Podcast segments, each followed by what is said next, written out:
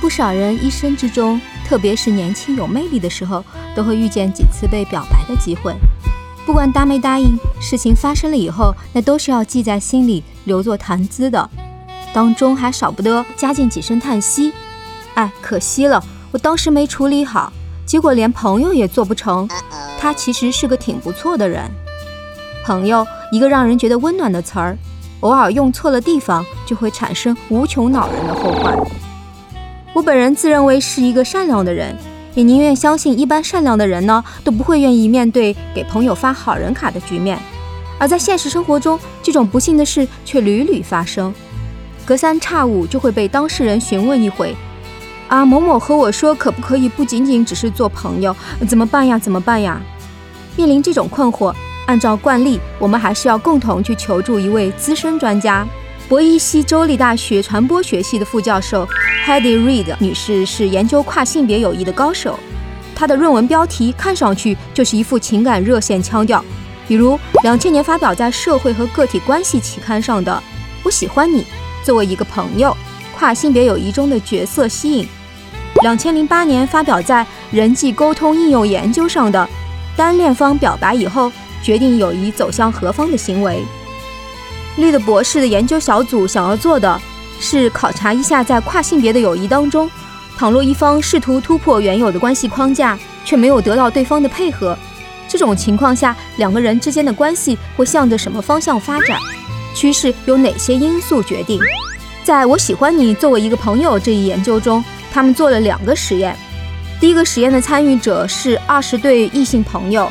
第二个实验的参与者是一百零三名男性和一百二十八名女性，通过问卷调查，结合深度访谈，还加上视频分析，他们标定了一些跨性别友谊中的吸引因素。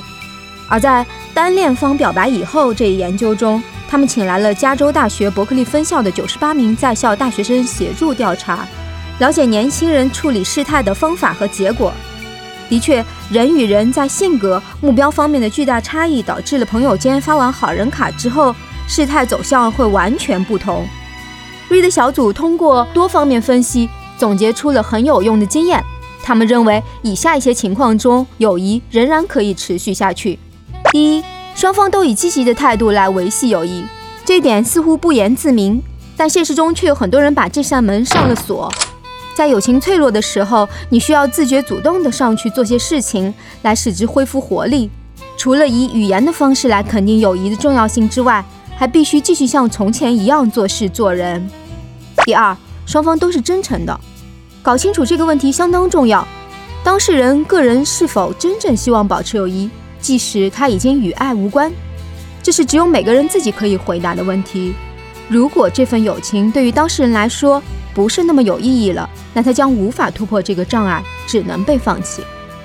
第三，双方能够接受之间的感觉并非对等，这是一个伟大的态度，不管你是单恋的一方还是被单恋的一方。第四，双方在单向表白前都认为友谊是实实在在的。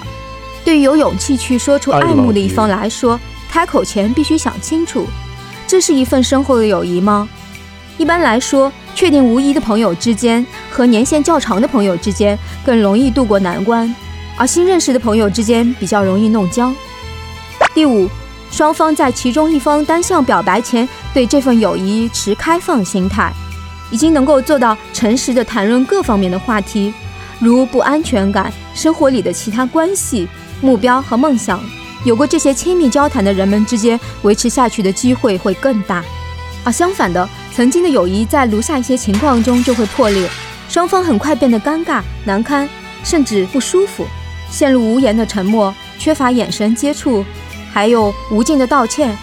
单恋一方仍然在期望最终能够得到回报，总是想追问到底我做错了什么让你不爱我。而被单恋的一方也承认过去有过浪漫情愫存在，或建议这感受可以在未来得到发展，只是眼下它不适合，或至少。不是以这种方式，类似的说辞只会导致双方难以自拔。说到底，这是一种很自私的行为。